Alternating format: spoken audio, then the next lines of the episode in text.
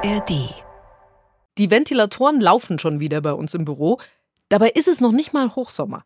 Ab 8 Uhr knallt hier die Sonne. Und ja nicht nur bei uns. Ilse Wagner zum Beispiel, die hat eine Marketingagentur in Österreich.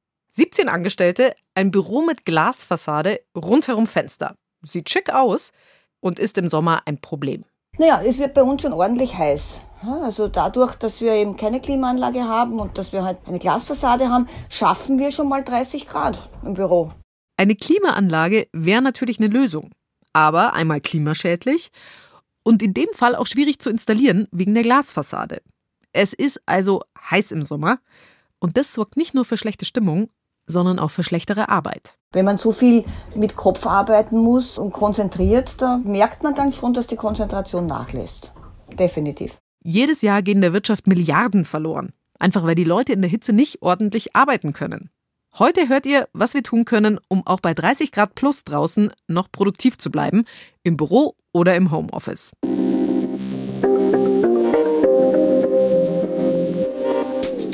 Einmal, wie verhalten wir uns am besten, wenn es richtig heiß wird?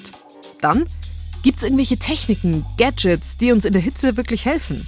Und drittens, wie bleibt mein Büro, mein Homeoffice möglichst kühl? Tipps vom schlauen Lüften bis zum besten Kühlen.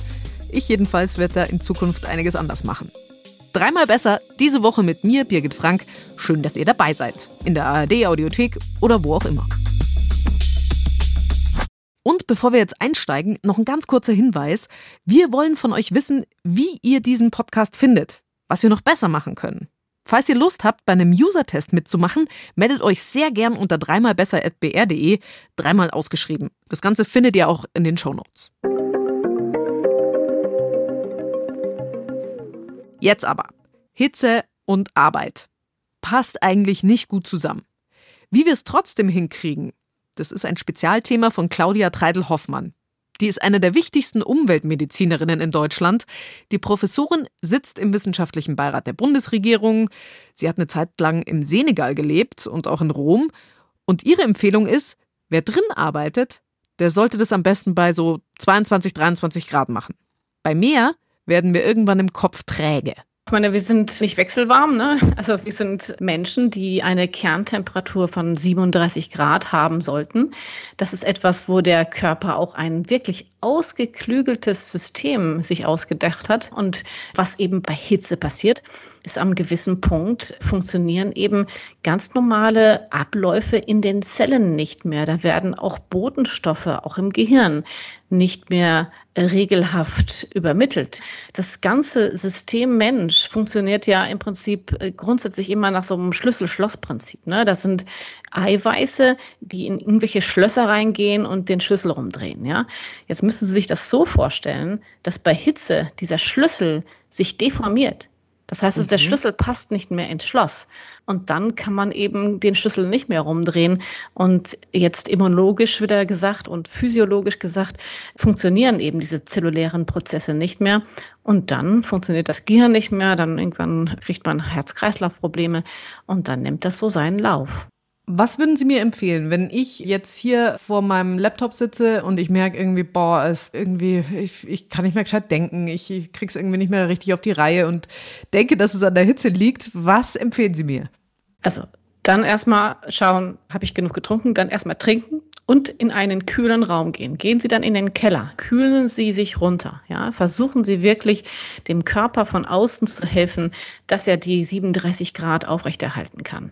Und nehmen sich am besten einen Schluck Wasser mit runter in den Keller und trinken dann wirklich langsam, aber kontinuierlich Wasser. Und das ist der erste Schritt. Und wenn es einfach nicht mehr geht, dann ist eben diese Pause im Kühlen was ganz Wichtiges. Gut, im besten Fall kommt es ja gar nicht so weit. Aber das nächste Mal, wenn ich Banane vor dem Laptop sitze, dann weiß ich jetzt, hey, mein Hirn, das kühlt gerade runter. Aber wie starte ich denn jetzt am besten in den Arbeitstag, wenn 30 Grad plus kommen? Im Sommer früh anfangen. Ne? Also man nutzt die frühen Stunden. Ja, das ist etwas, was ich persönlich auch mache. Ich stehe einfach sehr, sehr früh auf und arbeite dann schon in der Früh. Dann hat man schon um 9 Uhr ein gewisses Tageswerk geschafft. Das Gleiche gilt natürlich auch für den Frühsport, den man natürlich auch braucht, um effektiv zu arbeiten, auch den sollte man unbedingt in den Morgen reinlegen. Nicht in den Abend, weil bis es dann abgekühlt ist an diesen Tagen, das dauert ja auch ein bisschen. Übrigens, Sport machen, sich bewegen, fit halten, das sollten wir auch in der heißen Jahreszeit, sagt die Umweltmedizinerin. Weil nur wer gesund ist, der ist halt auch hitzekompatibel. Und dann wirklich auch morgens aufstehen und schon anfangen, Wasser zu trinken, dass man wirklich so dieses Depot hält. Ja, wenn man erst in so ein Minus gekommen ist, dann ist es auch schon zu spät. Sie haben ja auch einen Lehrstuhl. Sie äh, leiten ein Institut, ähm, also haben auch Mitarbeitende. Was tun denn Sie in diesen heißen Tagen und Wochen? Ist es bei Ihnen Thema?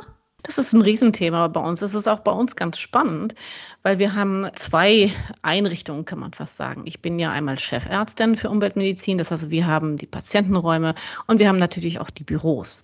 Die sind nicht klimatisiert. Das heißt also, da müssen wir wirklich dafür sorgen, dass morgens geht direkt jemand durch alle Räume und verschattet die Räume. Wir versuchen dann nachts wirklich durchzulüften, dass wir wirklich diese kühlen Räume haben. Und wir haben gerade unsere Büros, da steht die Sonne komplett drin. Ja. Das ist der eine Punkt. Und der andere Punkt ist, wir haben dann ein wirklich topmodernes Labor. Und da haben wir natürlich in jedem Raum Klimaanlagen. Aber da müssen wir natürlich auch schauen, dass die Klimaanlage funktioniert, weil sonst nämlich unsere ganzen hochempfindlichen Geräte nämlich die Grätsche machen. Das bedeutet, da sind wir natürlich darauf angewiesen, dass der Strom fließt und dass unsere Geräte funktionieren. Das ist auch meistens der Fall. Das klingt so, als wäre es schon mal nicht so gewesen.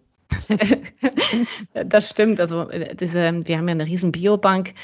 Da stehen die ganzen minus 80 Grad Kühlschränke und da hatten wir wirklich mal Probleme mit der Klimaanlage, aber wir haben es hinbekommen. Jeder Job hat da so seine speziellen Herausforderungen. Und klar, für den Dachdecker ist Hitze eine ganz andere Sache als für die Büroangestellte. Aber es gibt inzwischen schon das ein oder andere Gadget, das einem beim Arbeiten helfen kann. Das ist unser Thema Nummer zwei heute.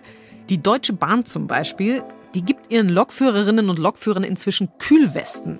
Also denen, die tatsächlich Züge steuern, die nicht klimatisiert sind. Und diese Westen, die funktionieren wie so ein Kühlpack zum Anziehen. Kann sich auch jeder andere kaufen, der nicht bei der Bahn arbeitet. Und außerdem gibt es auch kühlende Kopftücher für Leute, die am Gleis arbeiten. Nicht so innovativ, dafür gut für die Stimmung. Das sind die Sachen, die Ilse Wagner in ihrer Marketingagentur in Österreich hat. Zum Beispiel immer freies Eis für alle im Gefrierfach. Und sonst? Wir arbeiten mit Belüftungsgeräten. Also wir haben so ventilatorlose Belüfter, die so ziemlich geräuscharm sind weil sonst hast du da ja eine riesen Lärmbelästigung. Wird heuer natürlich lustig mit den Strompreisen. Ne? Ja, was machen wir sonst noch? Es gibt auch hitzefrei bei uns dann. Es gibt irgendwo eine Grenze, wo ich sage, wer zu Hause bleiben möchte und denkt, er hat es zu Hause kühler, darf auch an so heißen Tagen Homeoffice machen. Bei den ganz heißen Tagen, da machen wir halt einfach zu. Das ist jetzt sicher nicht der schlechteste Tipp mal generell. Obwohl offiziell gibt es in Deutschland und Österreich arbeitsrechtlich kein hitzefrei. Es gibt nur so Temperaturgrenzen. Ab 26 Grad drinnen müssen Arbeitgeber was tun, also zum Beispiel Kühlgeräte aufstellen. Und es können ja auch nicht alle einfach zusperren, zum Beispiel Krankenhäuser, Ärztinnen und Ärzte. Aber die finden laut Claudia Treidel-Hoffmann dann andere Lösungen. Kollegen von mir, die arbeiten während der Hitze wirklich mit Kühlpacks in den weißen Kitteln. Mhm. Da gibt es viel, was man machen kann. Aber sind denn solche Gadgets bringen die tatsächlich was? Jetzt zum Beispiel auch im Büro. Also da gibt es ja sowas wie Handventilatoren, Wassersprays, ätherische Öle. Ja, das bringt schon was, äh, klar. Also alles, was eben dazu führt, dass man diese Schweißproduktion, normalerweise wir schwitzen ja, um zu kompensieren, aber dieses irgendwas Kühles ins Gesicht sprühen, Ventilatoren, ja, das bringt was, weil das eben die Haut abkühlt und dem Körper dabei hilft, die Kerntemperatur bei 37 Grad zu holen. Das ist die Aufgabe und das ist das Ziel. 37 Grad halten. Damit wir das hinkriegen, wird viel geforscht. Zum Beispiel, wie die Hitze gar nicht erst reinkommt ins Büro. Also, wie wir jetzt zum Beispiel bauen müssen. Aber was ist mit den Häusern, die jetzt schon stehen? Also, was machen wir mit dem Office, in das wir halt jetzt gehen müssen? Das habe ich Professor Hartwig Künzel gefragt für unseren Ansatz Nummer drei heute. Er forscht am Fraunhofer Institut zum Thema Wärmeschutz. Die drei wichtigsten Themen sind aus meiner Sicht, dass man einen guten Sonnenschutz hat, das heißt für die Fenster. Das sollte außenliegend sein und sollte an heißen Tagen möglichst von morgens bis abends geschlossen sein. Wenn man nämlich den Sonnenschutz erst runterfährt, wenn es im Büro schon zu warm geworden ist, dann ist es eigentlich schon zu spät. Okay, wenn ich ins Büro komme, dann sofort Sonnenschutz runter. Oder es macht halt der oder die, die immer am frühesten da ist. Und zwar nicht nur im eigenen Zimmer. In dem Zusammenhang ist vielleicht auch wichtig, dass man auch ein bisschen darauf achten sollte, dass der Sonnenschutz auch in Nachbarräumen runtergefahren ist. Das kann ja vorkommen, dass jemand im Urlaub ist und deswegen den Sonnenschutz nicht bedient oder sonst irgendwas oder das nicht automatisch funktioniert. Also von daher auch darauf achten, dass Nachbarräume guten Sonnenschutz haben, weil die Zwischenwände relativ wenig Wärmedämmung haben, sodass also da das ein wichtiger Punkt ist, auch darauf zu achten. Weil da einfach die Hitze rüberschwappt, quasi. Die Hitze könnte dann rüberschwappen, sozusagen, ja. Weiters, ein wichtiger Punkt ist das richtige Lüften. Es ist natürlich am besten, wenn man nachts lüftet. Wenn man also über Fenster nachts lüften kann, das ist nicht immer möglich. Das ist oft ein Problem. Wenn das nicht möglich ist, dann nur in den frühen Morgenstunden lüften, wenn es draußen noch kälter ist als drinnen. Tagsüber, wenn die Lufttemperatur draußen schon stärker oder höher ist als im Raum, wobei die gar nicht unbedingt höher sein muss, weil an der Fassade herrschen oft noch höhere Temperaturen durch die Sonneneinstrahlung, als das in der Außenluft ist. Diese warme Luft kommt dann rein, sodass man da dann spätestens aufhören sollte, die Fenster zu öffnen. Okay, lüften mache ich auch. Allerdings habe ich so gemacht, wie man es laut dem Profi genau nicht machen sollte. Viele lassen die Fenster auch gerne offen, um dann irgendeinen Durchzug zu haben, weil das dann als angenehm empfunden wird. Trotzdem, wenn es draußen schon wärmer ist als drinnen, kommt dann noch mehr Wärme in den Raum und das ist sicher ungünstig. Da wäre, und das wäre jetzt die dritte Maßnahme, das Beste, man würde Ventilatoren aufstellen.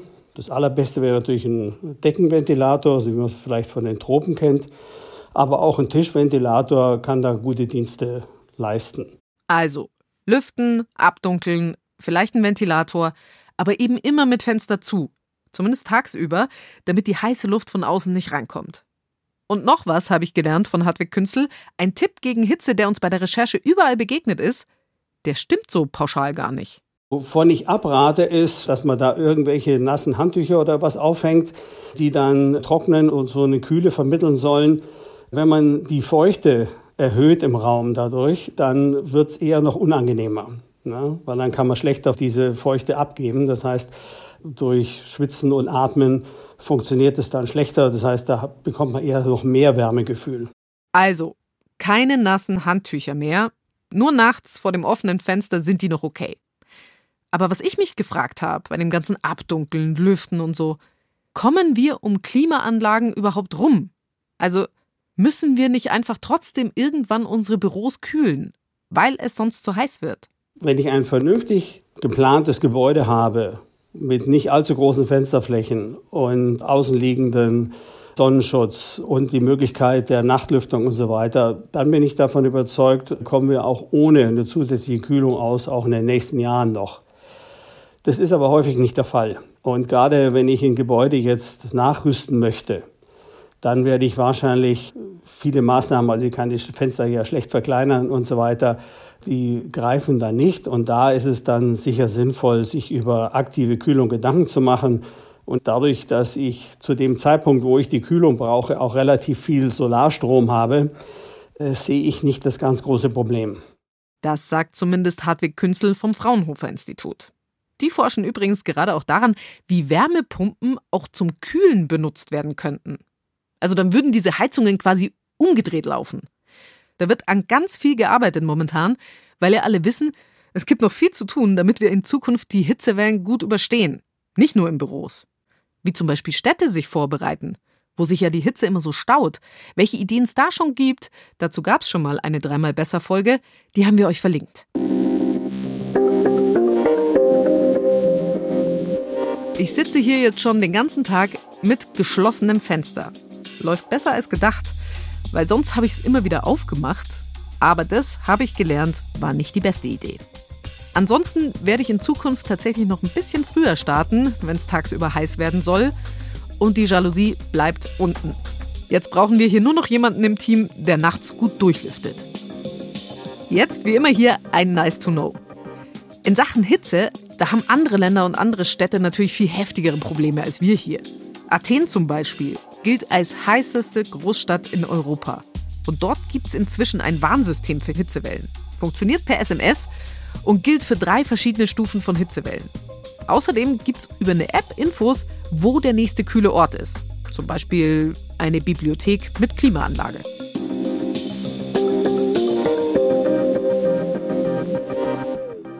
Und jetzt noch mal kurz die Erinnerung, wenn ihr mitmachen wollt, dabei, dass dieser Podcast noch besser wird, dann macht mit bei unserem User-Test, schreibt uns dafür einfach eine kurze Mail an dreimalbesser.br.de.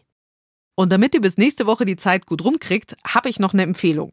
Weil, dass es immer heißer wird, das ist ja auch eine Folge der Klimakrise. Und um die geht es im NDR-Info-Podcast Mission Klima, Lösungen für die Krise. Da geht es um Leute, die was Neues ausprobieren gegen die Klimakrise, zum Beispiel wie Apps gegen die Erderhitzung helfen könnten. Mission Klima findet ihr in der ARD Audiothek und überall da, wo es Podcasts gibt. Meine Redakteurinnen Janina Böhm, Anna Favig und ich, wir gehen uns jetzt ein Eis holen und sagen Ciao.